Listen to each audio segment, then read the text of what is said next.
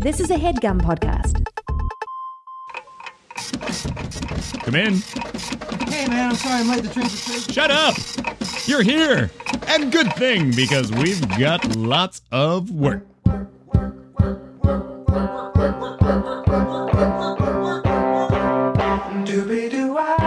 It's Employee of the Month with Katie Lazarus, the talk show featuring unforgettable guests with incredible jobs. And now, here's my boss and your host, Katie Lazarus.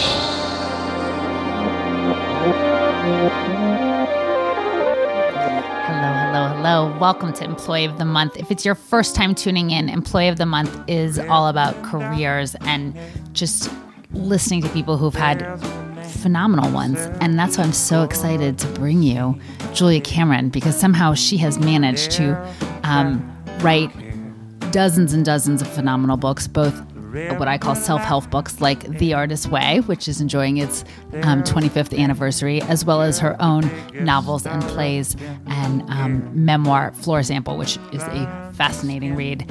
I really believe, and I told her again and again, that she democratized um, creativity in writing The Artist's Way and encouraging people of all, um, everyone, anyone. that they can be creative. And I think that it's a really important lesson to have, as well as the fact that you don't need to be a starving artist in order to do so, which I am currently. Um, but I'm learning you don't have to be. When you hear our interview, um, I think you'll enjoy it much. And um, if you don't, well, you, you'll let me know either way. I have a feeling. Um, so here's our, my interview with Julia Cameron. So I will tell dance why are there so many different ones? Like this one is so good, The Artist's Way. Why is there one for parents, for retirees, for Syrian Jews, for refugees? There's so many different artist ways tailored to different groups. Well, I've been teaching for 30 years. Uh, and when I teach, I keep identifying different groups, and I get asked questions like with the parenting book. I had people say, How do you get your children to be creative? Couldn't you do something for that? And I said, No, they should just work the artist's way. uh, and then my daughter had a child. Domenica, yes. Domenica. And all of a sudden I thought, oh my God, there's all sorts of things I need to tell her. So I wrote the book. Fabulous. One, um, so Domenica, um, your daughter, Domenica Cameron Scorsese, um, we can jump ahead. I was going to wait to talk about her, but we can talk about her now. Um, she was in um, your movies, your ex-husband Martin's movies as well, and some of the movies you guys did together. And then now um, she's she's been in some of your plays, and she was doing her directorial debut on a film, Almost Paris. Um, which I just saw at Tribeca Film Festival, and I hope will be coming out soon. Um, but she credited you um, with helping her get through it, and said that you guys did an all-nighter. And I, I, in the editing room, and I just couldn't imagine doing an all-nighter with someone's mom. Um, but she said, and I had to write it down. Um, you know that that you were helping her with all of these edits, um, making making um, roles feel more nuanced, and and that you were pivotal in doing the film.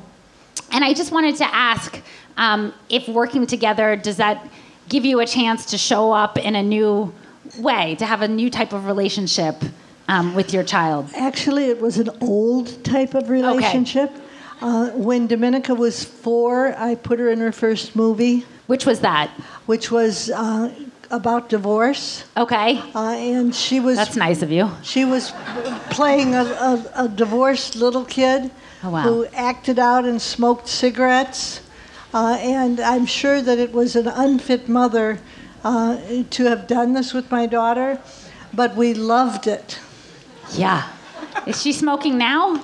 She doesn't smoke. So maybe She it worked. She hasn't smoked, uh, and uh, I think I can credit my giving her a cough with being a deterrent. Guys, this is great parenting advice. You heard it here at Joe's Pub. Give your four year old cigarettes. Um, it's the only way to go. Yeah. So, Not a vaporizer. I just want to make sure in case there are any questions. Four year olds should immediately be given cigarettes. Um, So that's a great note. Yeah, but that, but so that you had always worked together, even since she was a baby. We worked together since she was a baby, and uh, Domenica's very smart, uh, and she was always very good at notifying me about what was wrong. And I took her to her first adult film at the Paris Theater here in Manhattan. at age three. At, she was about seven, uh, and it was a movie about uh, Chanel. Uh, and I wanted to see it because it was about Chanel. And so I hauled her along, uh, and afterwards we walked out on the sidewalk, and I said, Sweetie, what did you think? And she said, I don't think they should have killed the boyfriend off screen. Wow. so I, I, um, well, it comes out sooner or later. My my first husband was Martin Scorsese, uh, and I I said to him, uh, you know, I took Domenica to a grown-up movie, and he said, "How did she do?" And I said, "Well." She said they shouldn't have killed the boyfriend off screen. And he said, Why are you teaching her these things? so, One of the beautiful things you did, I'm going to j- jump around a little bit, is um, you wrote about your relationships. Um, and you guys are still involved in many ways. You know, you wrote about both ex-husbands. You wrote about your daughter and your family members. And I was so proud of you for just putting it out there. But I was curious because you've written about it in nonfiction and fiction. Um, what do you personally get out of writing the memoir versus the the fiction? they're two different experiences. Uh, with the memoir, I, I felt, you know, people will say, Do you channel the artist's way? And I always say, I don't know. Uh, but with the memoir, I had a feeling of, of channeling, of actually uh, listening for what wanted to be heard and writing that down. Uh, and then with, um, with fiction, uh, you get to have happy endings. Uh, I wrote a book called Popcorn, which was Hollywood short stories. Yeah. And one of the things that was said in the blurb on the back was, even the shit heels are beguiling. so I was pleased. Um, I, I guess I also wanted to ask, like, did you feel like you can explore the issues in um, a more deep way? And one, like, you know, you talk about two divorces, you talk about um, mental illness and having breakdowns and uh, family dispositions, and I, Lord knows, my family has dispositions to to these things as well. But um, were you able to probe about this kind of material in a different way when you wrote Floor Sample, your memoir, versus, um, you know, Animal and Trees, the play that you're working on right now?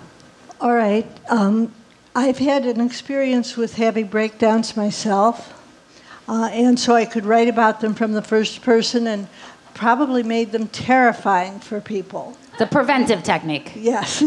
I said, This is what happened to me. Dear God, may it not happen to you. Uh, and then when I wrote The Animal in the Trees, I was able to write about a couple where the woman had a bipolar disorder and wouldn't take her medicine. Uh, and I take my medicine. Yeah. So I was actually um, moving into foreign territory uh, and imagining. Um, well, I, I think the play is a love story and a tragedy. I can't wait to, to see it, and because I loved um, F- Floor Sample is unbelievable. I hope it's up there, upstairs for people to read. I couldn't put it down. Um, I also wanted to ask about your nonfiction books because I, I was serious when I I feel that you sort of democratize the the process, and perhaps that's the wrong word, but the idea that anyone can be an artist, um, and there's this whole self-help guru genre. You're sort of an accidental guru. Does it? Um, do you ever get perks from it? Like, because people are like, "Oh my God, she wrote the artist way. You can have free coffee or an upgrade on a plane." Like, I don't get perks, okay, but I get compliments. When I'm sometimes people recognize me from my book jackets. yeah, you had the same photo for years and years and years. Yes, and I kept thinking, How can they recognize me? Sheila, I was glamorous when I was young. You still You still are. and uh, she um, people will come up to me in a cafe and say has anyone ever told you you look just like julia cameron? And i'll say well yes i am julia cameron. And then they'll go oh my god your book changed my life. Yeah. And it's always the same sentence it's always your book changed my life and i always have the same reply which is you changed your life How? Beautiful. How do you balance? Because so many people do deify you, for lack of a better word, but it is true that your book is so. I mean, I'm sure many of your books are, are beautiful, but I, I'm just still bowled over by the artist way. Um, how do you carve out uh, space for your own writing? Well, I, I do a, a balanced day. I get up in the morning and I write three pages of longhand morning writing like I tell everybody to do. I feel like I am obligated to continue to do it. Yeah. so I, I write in the morning, uh, and then if I'm having a good day, I go to the piano. Uh, I write music. Yeah, because that's your. I always think I, I'm stealing this quote from someone that people should have a, a public life, um, a private life, and a secret life. And this would be your secret life. Yes, music is my secret life. I was Not 45. anymore. Oh dear. Uh, uh, but I was 45 years old and I had been writing morning pages for 15 years. And I wrote in my morning pages, What shall I do next? And then I heard, and I know this sounds very woo woo, uh, I heard, You will be writing radiant songs. And I thought, Screw you. if I were the least bit musical, I'm 45 years old, I would know it. Um, but what happened was two weeks later, I started writing radiant songs. Wow. You also encourage people to do walks, but I read that you're not supposed to take your dog on the walk. What, what's wrong with the dog? Well, nothing is wrong with your dog, probably. Yeah. But uh, when you take your dog for your walk, you're, you're going on your dog's walk. Oh. Yeah. So, you know, you're walking your little Westie, and she goes, Yeah. Isn't that a handsome Weimaraner? Yeah. and there you are staring at the Weimaraner. Yeah. So, Totally. This happens to me every day. Yeah. So you walk by yourself in order to be in your own consciousness. I um, you worked on a ton of films, both uh, with, with Martin and without Martin, and on your own. And I wanted to just play a clip from one because you've also now been working with your daughter. And um, this is one from one of your earlier films um, about Elvis Presley coming to town. Do you want to set it up for everyone? Well, I I was um, I, I'm not sure how to set this up except to say uh, that I was a couple years clean and sober uh, over addictions, and I got a phone call from NBC saying we want someone who can write a film about Elvis Presley's drug addiction. and I thought, oh, I can write about that. That's right. And then they cast Don Johnson. Wow. You would also, oh, so that's who's playing Elvis. Okay, this is great also because you also wrote for Miami Vice at one point. So. Yes. Um, all right, so we're going to see a little clip from, from this film. All right. I haven't seen this film in 25 years. No, no, no one else has either. Terrifying. Well, who do you think you are, anyway? Elvis Presley? well, I was the last time I looked. You're a, you're a real Southern lady, aren't you? And you think I'm still married, don't you? Aren't you? Not hardly. I mean, we haven't released it to the press yet, but uh, we are separated. I mean, what you call the process of getting a divorce. Well, I'm sorry to hear about that, but that's what you get for not marrying someone local. I beg your pardon? Well, you should have married someone local, someone of your same background, your same roots. You shouldn't have married a Yankee. Oh, I can't believe I said that. I'm sorry. I'm. I can. what you just said there is very true. Very true. Well, I am sorry for what you must be going through. I hate to see marriages end. My parents have been married almost 30 years. What part of town are you folks from? I went to Kingsbury. No kidding. You know, when I was an electrician, I, I helped wire that building. Oh, yeah? Yeah. Well, maybe that's why we were always having so many fire drills. no, that's why you was always having fires.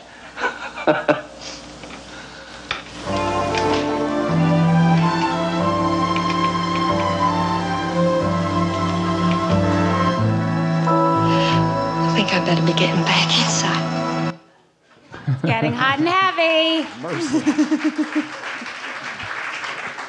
It's not taxi driver. But you worked on that one as well. I did a little bit. Was it n- nice to have this departure into romance? well, Well, it, a lighter romance. How's that? a doomed romance. Yeah, this one was. yes. I mean, Taxi Driver isn't exactly Light. not- yeah, light either. No. Um, you were a journalist to begin with. You'd worked at the Washington Post, and um, you were, you know, a, a star journalist as a, as, when you started out. Do you ever think about going back? I remember you saying, "I'm a writer, not a journalist."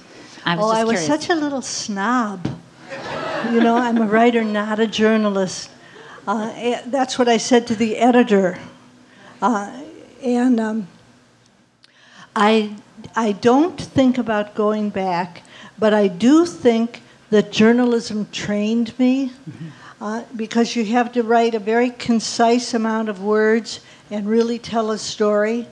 So I had a journalism background uh, when I met Marty, and I was actually assigned to profile him. Uh, and um, this is how I blew my journalism career. Uh, no pun intended. Pun intended. so, um, yes, I, I.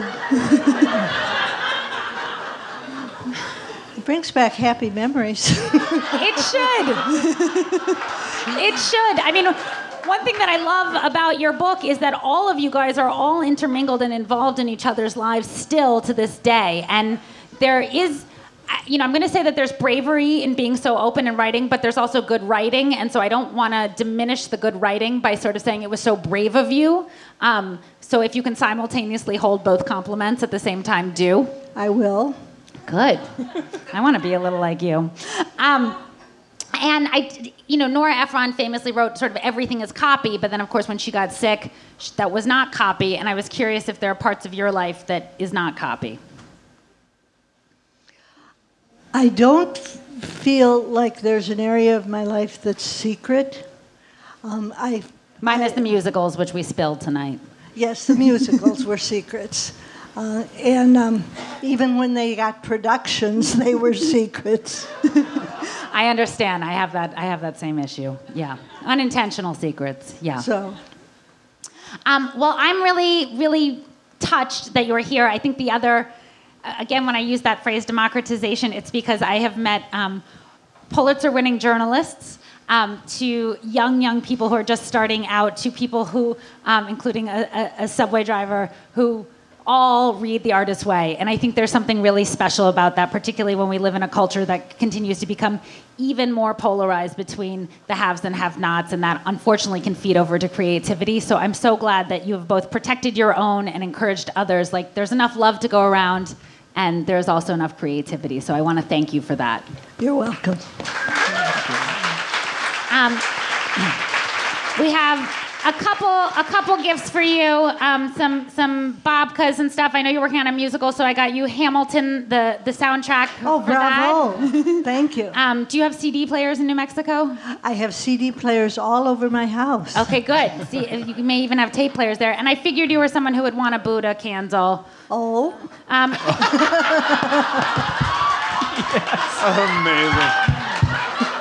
Did you say O or Om? no, she would not want a Buddha she was candle. not saying No. om. We'll keep the Buddha here, but you can take the babkas and um, some journals, and and please, um, with all my heart, take a lot of my love with you when you go. Continue to work on your own work, and um, continue to know how much you've touched so many people. And you will be upstairs signing books for those who would like um, to either meet you and say thank you and buy a new book um, or get an old one signed. Thank you so much, Julia Thank you. Cameron. One, two, three. She wore a raspberry beret. The kind you find in a second-hand store was a raspberry beret. I think I love her. I feel like she's an ethereal being. Wasn't that beautiful? Um, hope you enjoyed my interview with Julia Cameron. Please come out if you're in New York Thursday, May 19th for the season finale of Employee of the Month. Patti LuPone, Tituss Burgess, Brian Koppelman, and hopefully you. I want to thank Nick Rad and Headgum for putting this together. I want to thank all of you for listening. And I want to thank Julia Cameron for um, all of her work, um, particularly The Artist's Way, because I just know on behalf of a zillion people how happy they were to have read it. If you haven't, go out and get it. Um, and either way, enjoy your day.